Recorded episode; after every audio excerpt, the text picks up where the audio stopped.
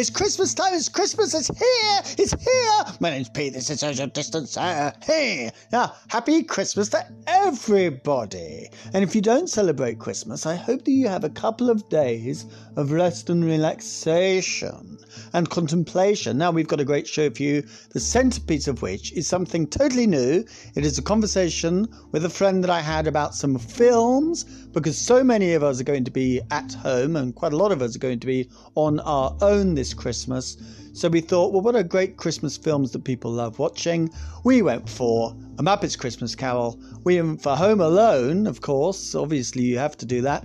And we went for Outbreak, which is the Dustin Hoffman classic. Really good film. Well, it's not that good. But anyway, it's uh, pertinent, you know, because of the COVID 19.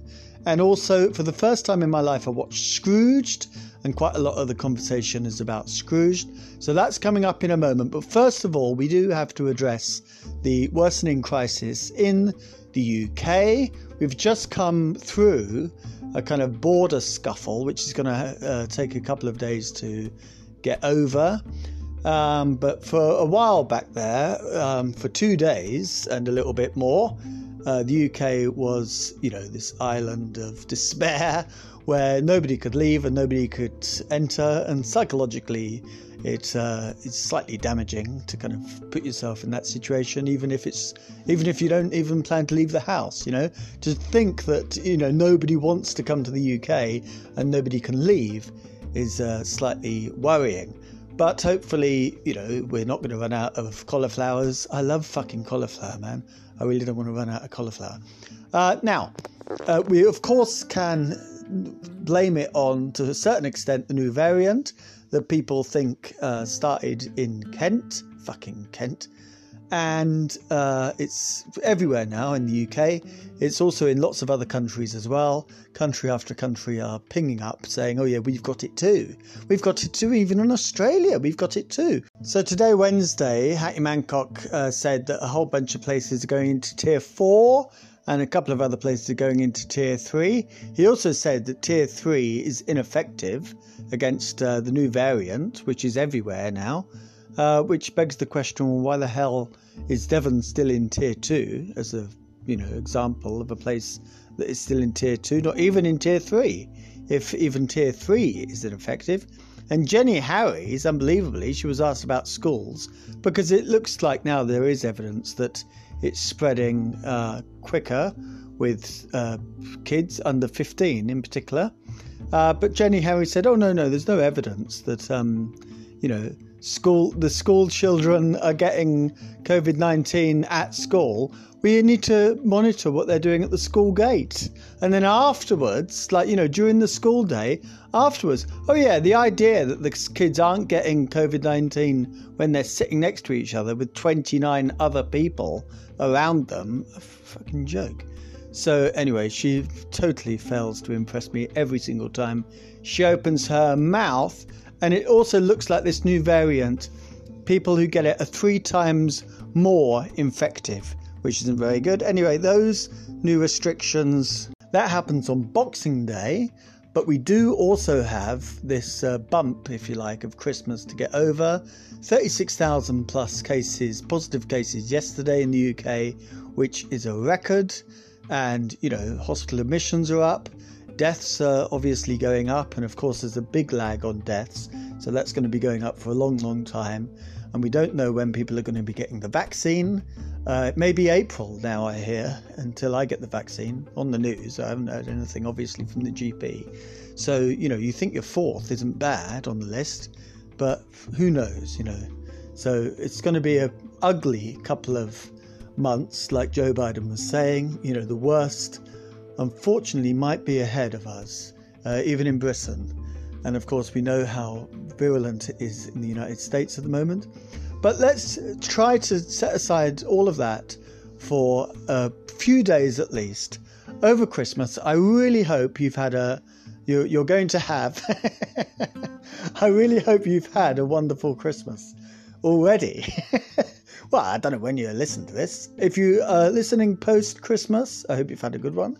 If you're listening pre Christmas, I hope you are going to have a good Christmas. If you are listening on Christmas Day, uh, I hope it's going. Is it? How's it going? Is it going well? Yeah. Did Santa get you what you want? Yeah. Do you call him Santa or Father Christmas, or do you call him Krampus? Yeah, but it's you know been a crazy year, and you know hopefully Christmas is okay. Of course, it's not uh, like what anyone wants, and even you know people that are okay with you know kind of not meeting up with with e- with each other and with their families. Obviously, you know you'd far rather, of course, have the option of seeing your friends and your families than not have that option. So it's a very odd year, and I hope the, there is some kind of you know sense of uh, bit of optimism in there. One good positive thing that I'm going to be speaking about next week in the New Year Roundup is how science has really come to the fore this year, you know? And we know that the vaccine is on its way. So, although it might get a bit more difficult, we know that we can see the what would a fucking two bit politician say? Um, it's darkest before the dawn. Yeah, that's what Christopher Nolan's brother would write, wouldn't he? Yeah, whoever wrote The Dark Knight. Yeah, that's what Two Face would say, isn't it? Yeah, it's darkest before the dawn. Yes. So, um, by the way, where you can see these films is in the UK at least. You can see Scrooged on uh, Amazon Prime. You can see a Christmas uh, Muppets Christmas Carol and Home Alone on Disney Plus, and you can see Outbreak on Netflix. Okay, and I expect it's probably similar in the States and everywhere else in the world where you're listening. Thank you ever so much for listening. Have a fantastic Christmas and enjoy this.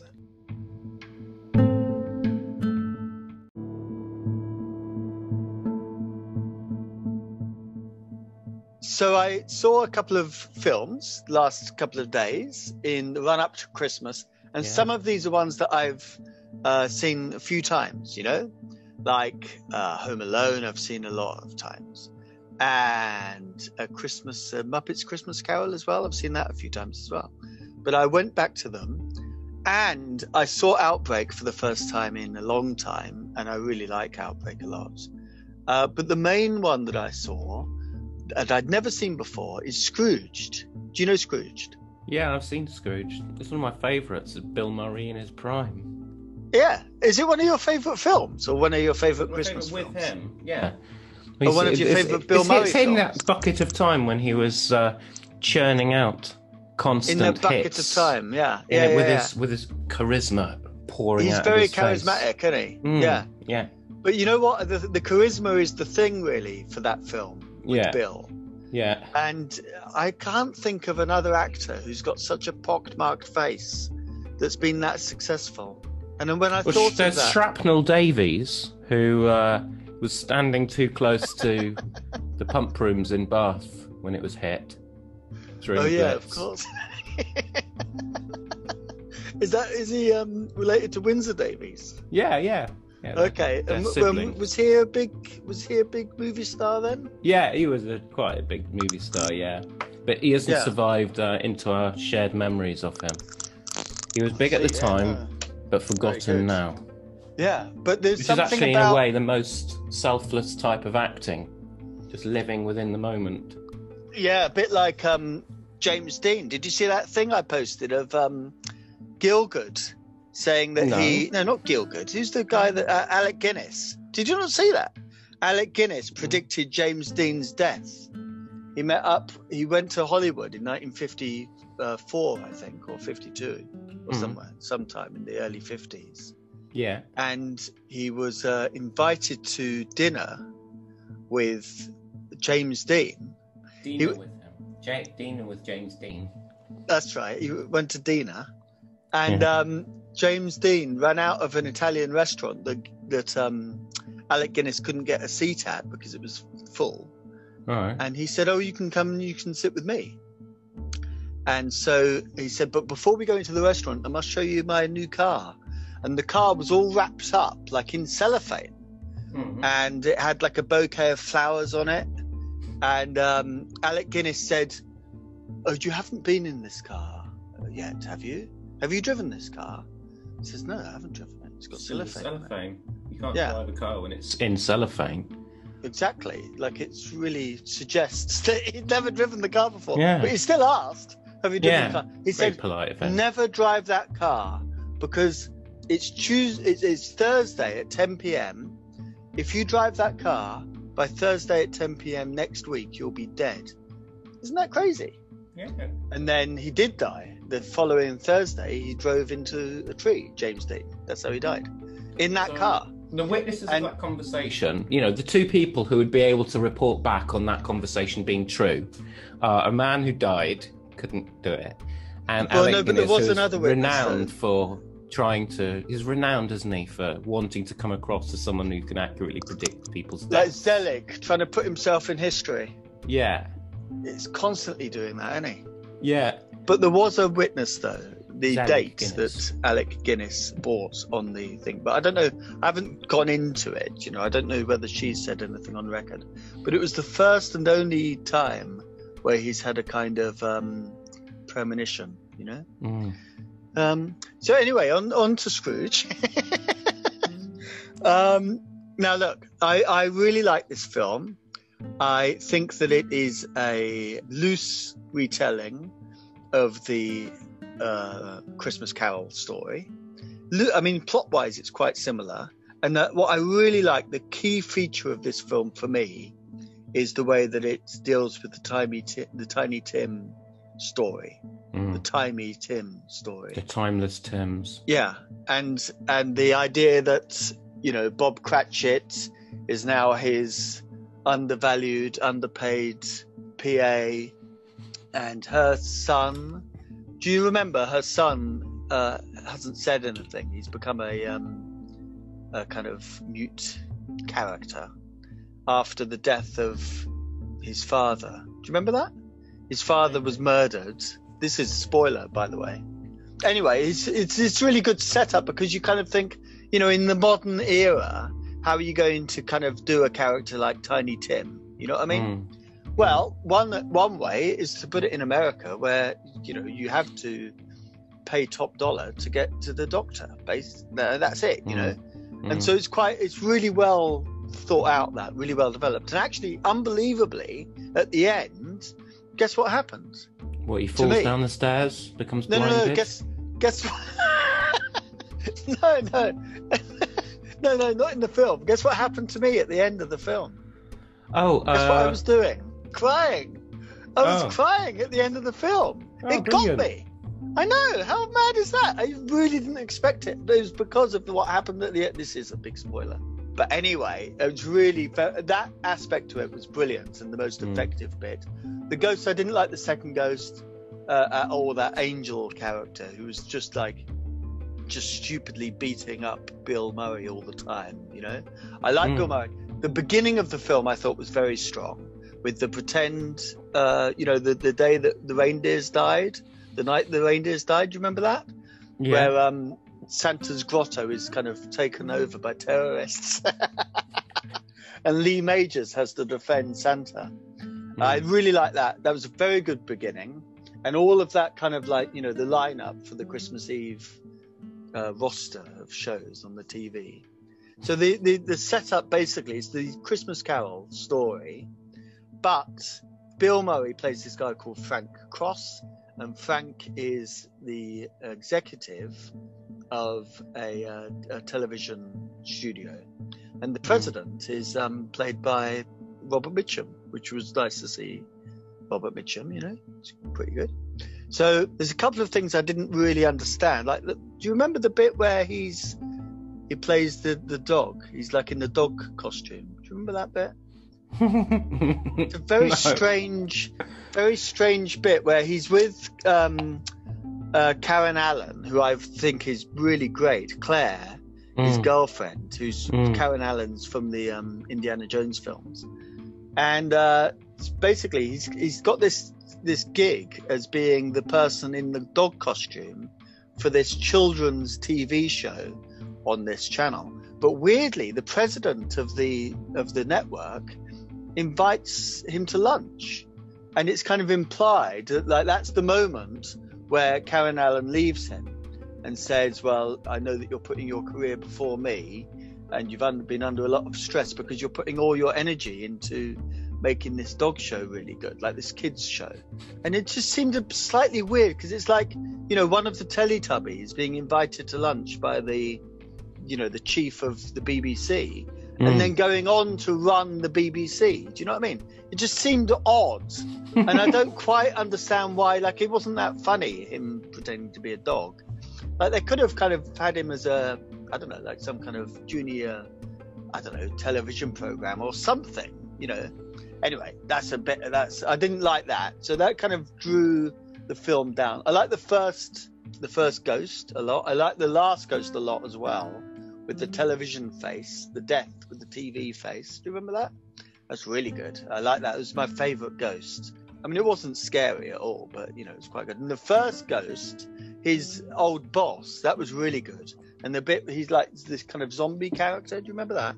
He, he pushes Bill Murray out of the window, and then the glass kind of seals up between the kind of zombie hand that's got uh, Bill Murray around the throat and Bill Murray is like you know kind of 20 stores up floating in the air not floating but like you know kind of being struck by the uh, old zombie wrist ra- round the neck zombie wrist zombie hand and then Bill Murray starts to pull at the at the zombie arm and the zombie arm starts to crumble around crumble down do you remember Mm. and then he No, falls. it's brilliant. All the things I can't remember from this film. It sounds like all of it. I can't can't remember any remember.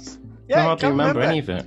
but generally speaking, I did like it. I can see why people go back to it. I was quite in, you know, it hasn't aged well. It's incredibly just sexist and stuff that you would never put in a film these days, you know?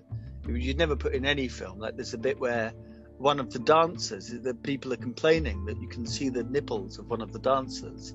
And it's just this scene of people like looking at this woman's nipples. So it's very odd, like, you know, in a way that the film is from 1988 and it really feels like it's from 1988 from that point of view, Mm. you know?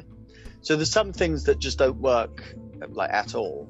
And generally speaking, though, I did think it was good. But the ending, I guess it was just an improvised, you know, the the, the, the, the script had something, but he just kind of went for his own his own thing about how it's important to do you know good charitable works at christmas time and all year round i didn't really think that that end monologue was powerful but then having said that of course when tiny tim does his thing you know it did work for me because i was crying you know Mm. so there must have been something in in whatever Bill Murray was improvising that kind of did work.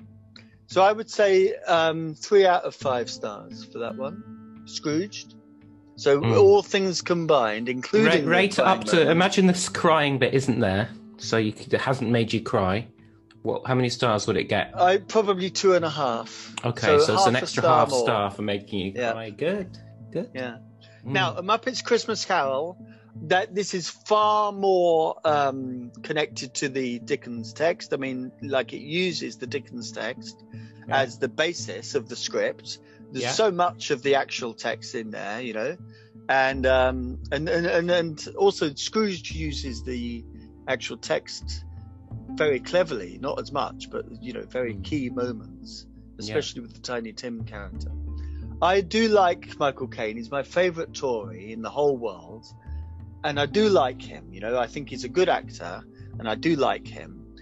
Having said that, I never really have seen Scrooge as a uh, basically a kind of heavy. You know, he's like a.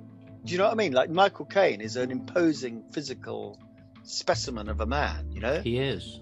I always thought that Scrooge was a bit kind of like a lot, like a bit like Mr. Burns, you know, Mm, old and frail, essentially.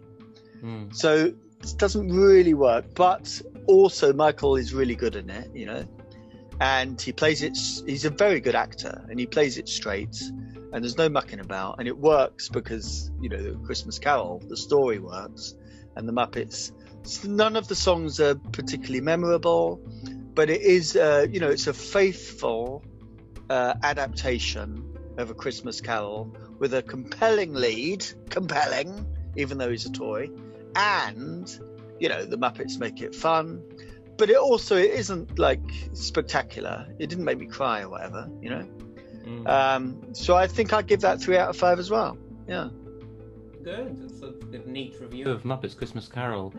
very succinct. Very succinct, Now, very we- fleeting. With um, Muppets Christmas Carol, last time I watched, it, I thought this is my favourite adaptation of Christmas Carol. Oh really? Definitely, yeah. More than And I guess I think, and I think it's partly because it does stick so well to the text, but it's also the absurdity of the Muppets leading it, and you caring about the Muppets.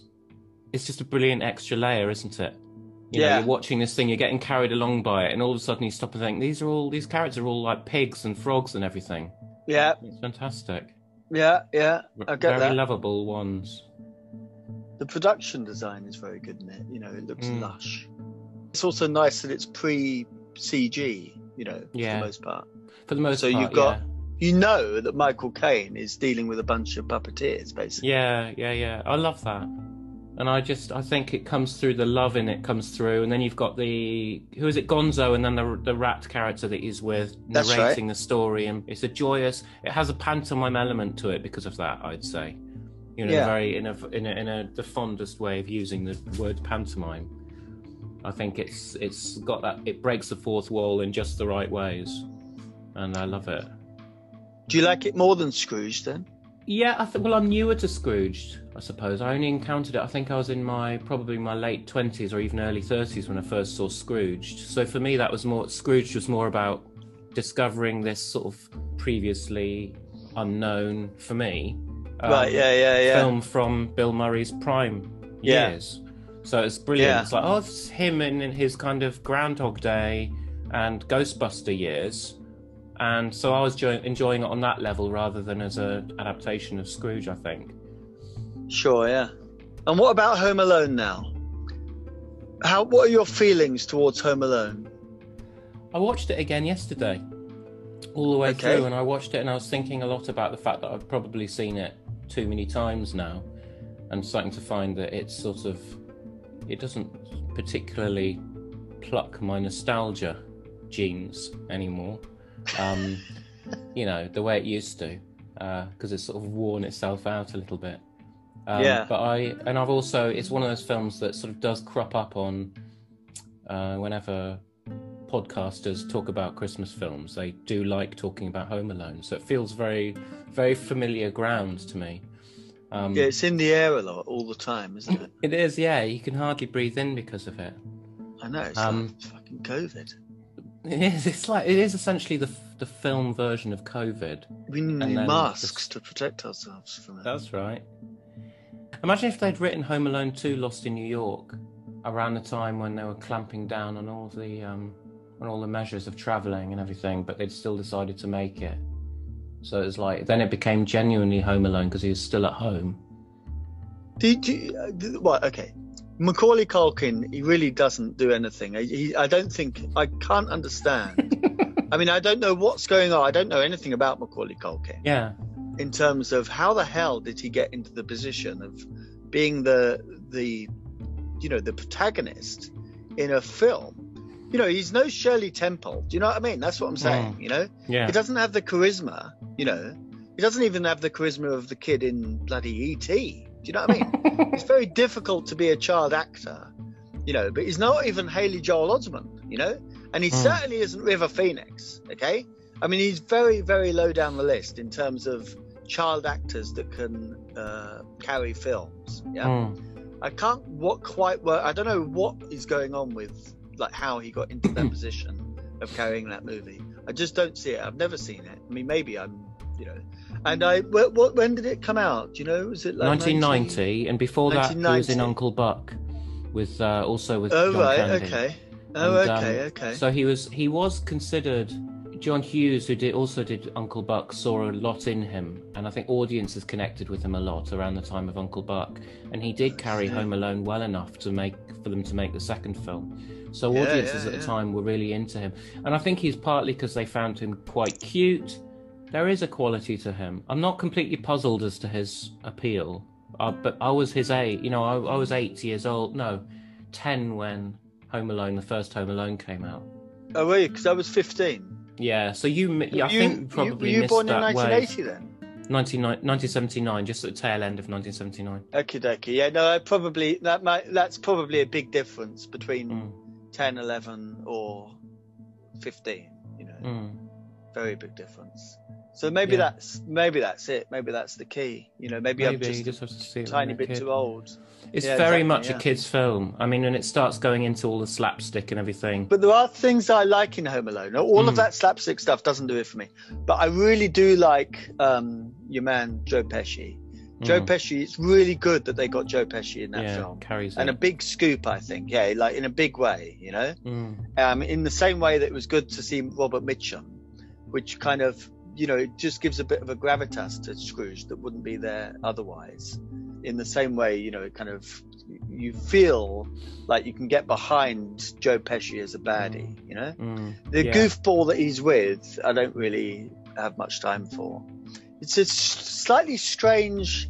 I think it's it's supposed to be like a what would you do if you were in this situation type movie, you know, for kids. If you had the run of the house at Christmas time and you could kind of do anything, you know, all the rules are out the window. You know, did he Yeah. really exploit it uh, to its fullest potential? I mean, maybe he did as a ten-year-old. Maybe he did, but also maybe not. You know. Well, you would have done things a bit differently. I would have gone out hunting. I would have got fucking, you know, ma- made my own veal. You know, like Mm, gutted, gutted deer and stuff. you Yeah. know. I mean, I really would have gone to town. I would have probably d- done a bit of appointing work on the uh, propositional disorder in the backyard. You know. But, you I have mean- home invaders coming in, distracting you from this important perfectionism that is you're trying to employ. it's true. But why doesn't he just phone the police, or does he phone the police? Um, Do yeah, the I police don't know think why that he he's doesn't. kidding. Maybe the police think he's kidding. I think there is a police. I don't think he does phone the police. I think that that's something that I think he's just scared of. Yeah, I don't know why he doesn't. There's a few things like that that you kind of think, well, why? I suppose the film would just end. That's the problem. But you do when you've got those little bits of logic where you just think, why doesn't a character just do this? Yeah, You yeah, do think yeah. that the, the writers and directors and so on should have raised it so they could at least eliminate that idea from Yeah, audiences' yeah. minds. Yeah, yeah. You know, I Um, have, I do, I do still have a soft spot for it because I encountered it when I was ten, and I agree with you completely. I think it's partly it's the Christmas tropes, so it does return as a Christmas film. Nearly it is every very year, or at least every couple of years. Yeah, and yeah, yeah. it's the John Williams music as much as anything that does that throughout all of the films that he composes for. Like one of Yeah. the things that makes you feel like you're watching something brilliant is the music. Yeah, yeah, absolutely. It's- it's, Can you know, remember with- the music? Can you remember how it goes? from Home Alone? Yeah. Yeah. Da, da, da, da, da, da, da, da, da,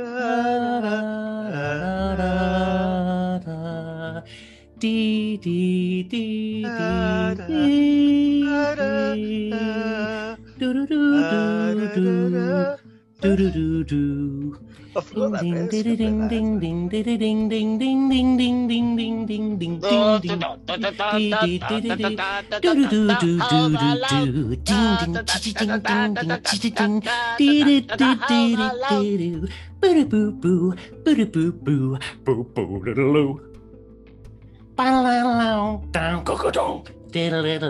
ding ding ding ding ding ding dee ding ding diddle dee diddle ding ding diddle dee dee boo boo diddle diddle boom boom boom boom boo boo diddle doo Diddling ding ding diddling ding ding ding ding ding ding ding ding ding ding diddly diddly diddly. I mean, it goes on. you know. It does go on. Yes, it does go on. Yes, A good but it 15 is like that, isn't it? Yes, it is like that. Yes. It's roughly It is like exactly that. like that, yeah. Now, one thing I do have to address is the end is slightly weird. Like, there's, so the the uh, the mum goes to extraordinary lengths to try to get back to uh, to Macaulay Culkin's character, yeah. And so she does the bus journey with the um, polka uh, band, and then she gets back to Chicago. But then her family just wait in the airport and they get the morning flight and they basically all arrive at the same time. Like the mum arrives five minutes before the rest of the family. And it's like, it's not, you know, there's no big deal made out of that, which just seems a bit odd. And also, the main thing that seems a bit odd is in the end. So, this guy, he's kind of done, I'm not too sure about the character development. Like, the idea is that, you know, at the beginning, he can't pick his socks up from his bedroom floor and at the end he's gone shopping and everyone's like oh this goofball's gone shopping oh like he couldn't pick up his uh, his uh, tissues off the floor or whatever Mm. and that's like supposed to be the character development but it's like he's happy macaulay he's happy to just like oh yeah that was it that didn't happen you know almost and i'm gonna b- basically just slot into my role in the family as it was at the beginning of Mhm. all of this you know Mm. just seemed slightly odd. Like kind of things went back to normal, if you like. Like you know, Mm. he gets a little bit of kudos from Buzz because he Yeah. went shopping. But I kind of like it just seems slightly odd that it didn't make the most of, you know, the story. Do you know what I mean?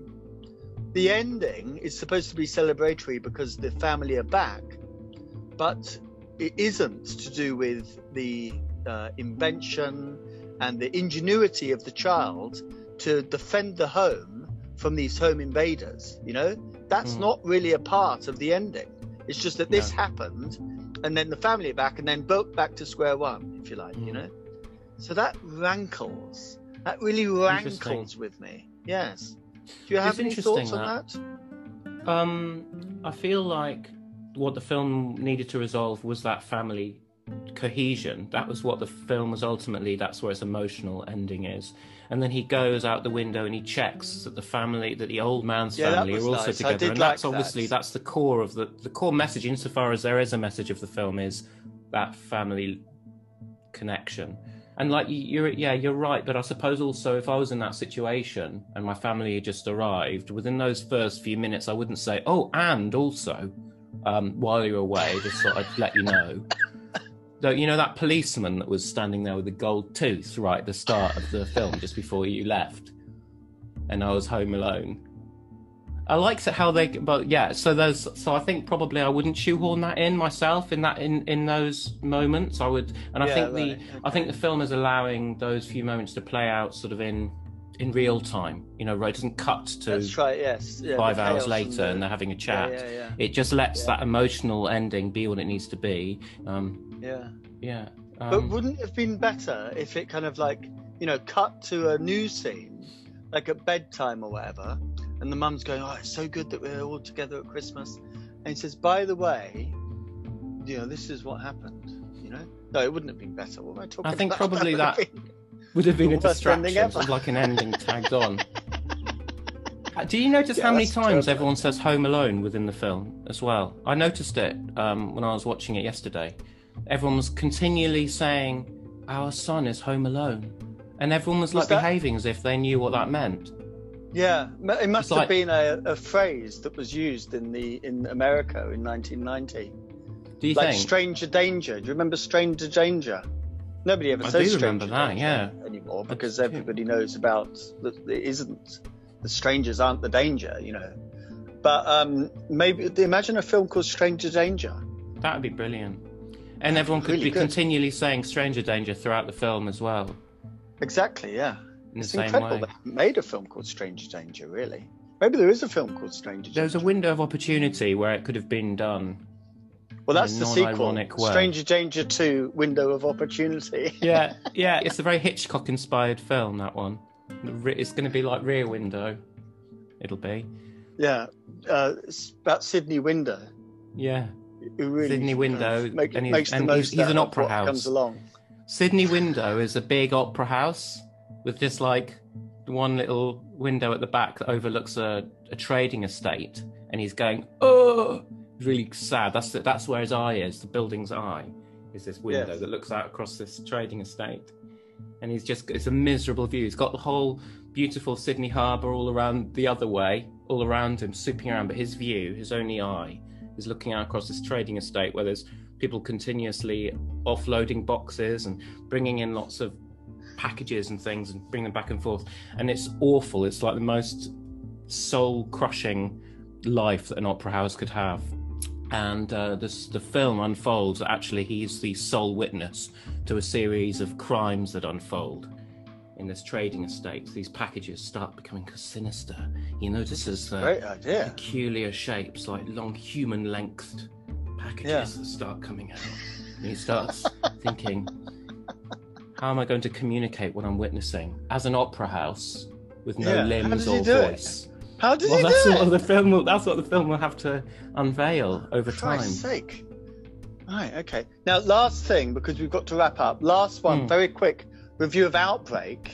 Yes. And our list also, by the way, our list for everyone listening where you can see these in the UK at least. It's probably the same in most places. Um, Outbreak, brilliant. Have you ever seen that? Outbreak. I've It's not, really no, I've brilliant. seen Outbreak. It, it, it's really good, mainly because of Dustin Hoffman, who does this. I mean, talk about charisma. He, oh god, he is the best. It's a f- mad setup whereby there's a kind of, um, you know, COVID-like airborne uh, virus, new virus going around. is Yeah. far worse than COVID in terms of the mortality rate, but uh, they they think the the people that made this film they think oh that's not dramatic enough. What we also need is a uh, bioweapons conspiracy thriller on top of it, right? Mm. So there's this weird story whereby, um, uh, spoiler alert, by the way. There's this weird story whereby, um, what's his name? Uh, Donald Sutherland plays the baddie who's trying to do this big kind of like massive 30 year cover up whereby they have, uh, they, they saw this disease 30 years ago in Vietnam and they made a, uh, a thingy for it, like a, a um, vaccine for it uh, but it's a big cover up because they want to use the disease as a weapon you know in the future. Hmm. They kind of like just kind of have it in their back pocket if you like if they need like a terrible weapon to use. And so when it kind of like when the outbreak happens they've got the vaccine but they need to cover up the fact that they know about it and that they have the vaccine you know? And so it's very odd very overblown. There's lots and lots of things which are just absolutely daft and stupid including the ending of the film. It, it's the film is, is resolved around the charisma of Dustin Hoffman, and it really is like a striking Hoffman performance, quite surprising. They wanted um, Harrison Ford to do it, and it is like a real Harrison Ford role. It's directed by the guy that did Air Force One, uh, Wolfgang Petersen. So it is like feels like a Harrison Ford movie with Dustin Hoffman in it, you know Mm. but it's really it's it's there's something very entertaining about it it's very schlocky it's not as good as scrooge or i'd say two and a half yeah two and a half i think i'm going to give home alone two and a half as well yeah two and a half out of five for home alone two and a half out of five for outbreak and was it three out of five wasn't it for the other two yeah Yeah, three out of Muppets five for Christmas Muppets Carol. Christmas Carol. I think you you need to think that's, revise uh, your star rating system Do you to think? check it. do you think I do think that, yeah. Well maybe you're right did i give I mean, one of them, one of those films has to rise above. You need to say which is your favourite out of these ones. Which one would you Well, put on Scrooged. the shelf? It's Scrooged. Scrooged, I would say. For Mm. all of its, there's something uh, kind of seedy that I really don't like about it, and something a bit kind of gritty, but not in a good way that I don't like about it. You Mm. know, it's amazing. It's a PG. It wouldn't be a PG now if it was if the same film was made now. It would be at least a 12. And also, by the way, Outbreak is full of swearing. Like it's unbelievable swearing. Oh, good. I'll and you check know, that I'm out. really against swearing. then. Um, yeah. So, any final comments on these? Mm. Um. I- Yeah, maybe I was a bit too harsh on a Muppets Christmas Carol. It's the best Maybe. Muppets thing that was ever made. I reckon. Yeah, it didn't make me cry though. Well, that's true. If it, but then Scrooge won't probably won't make you cry next time, and you'd ha- you'd find yourself. Well, that, yeah, that's a very that good brink. point. Yeah, that is a good point. Yeah, yeah. And it's always about the kind of where you're at in your life as well, you know? Because Yeah. I've got a, obviously, my son is quite close to the age of the boy in in Scrooge, you know? It's a bit younger, Hmm. but not that much younger. Well, listen, this has been a real thrill. so, thank you so much for your expertise and your insight and your um, avoidance, mainly uh, your avoidance. Yeah, you're welcome. Happy Christmas. Have yourself gripped, sir. Happy Christmas. and some strange thing came over me, some almost different voice. And I said, Look, I won't join your table unless you want me to, but I must say something. Please do not get into that car. Because if you do, and I looked at my watch, and I said, if you get into that car at all, it's now Thursday, whatever the date was, uh, 10 o'clock at night, and by 10 o'clock at night next Thursday, you'll be dead if you get into that car. I said, oh, nonsense. So went had dinner, we had a charming dinner, and he was dead the following uh, Thursday afternoon in that car. It was one of those Extraordinary. odd, odd things. Where, where did, I mean, has it ever happened to you before? No, I'm glad to say. But it was one of a very, very odd, spooky experience.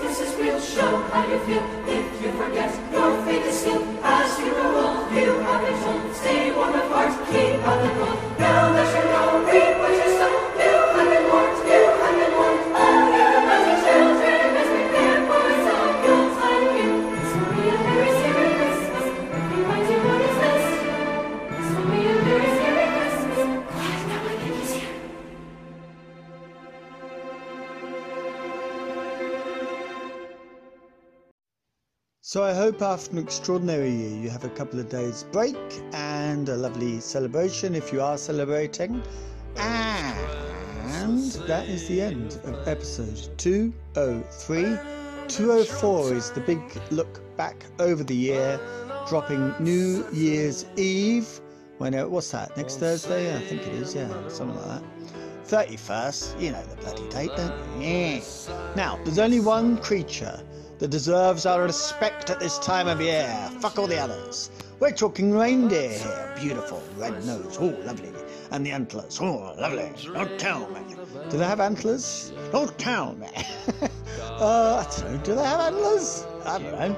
I just like uh, butchering normal deer, you know? Fucking normal deer. Um, now, one, two, that was a beautiful intro, wasn't it? Yeah, lovely. Really respect the creature with that intro to it, to, to it being um, sacrificed on the altar of the raindrops, because you know that's what happens to them. Yeah. Anyway, one, two, three, walk between the raindrops. Get in contact if you like. Tweet at uh, podcasting COVID or email at uh, social distance podcast at gmail.com. Take care. See you later.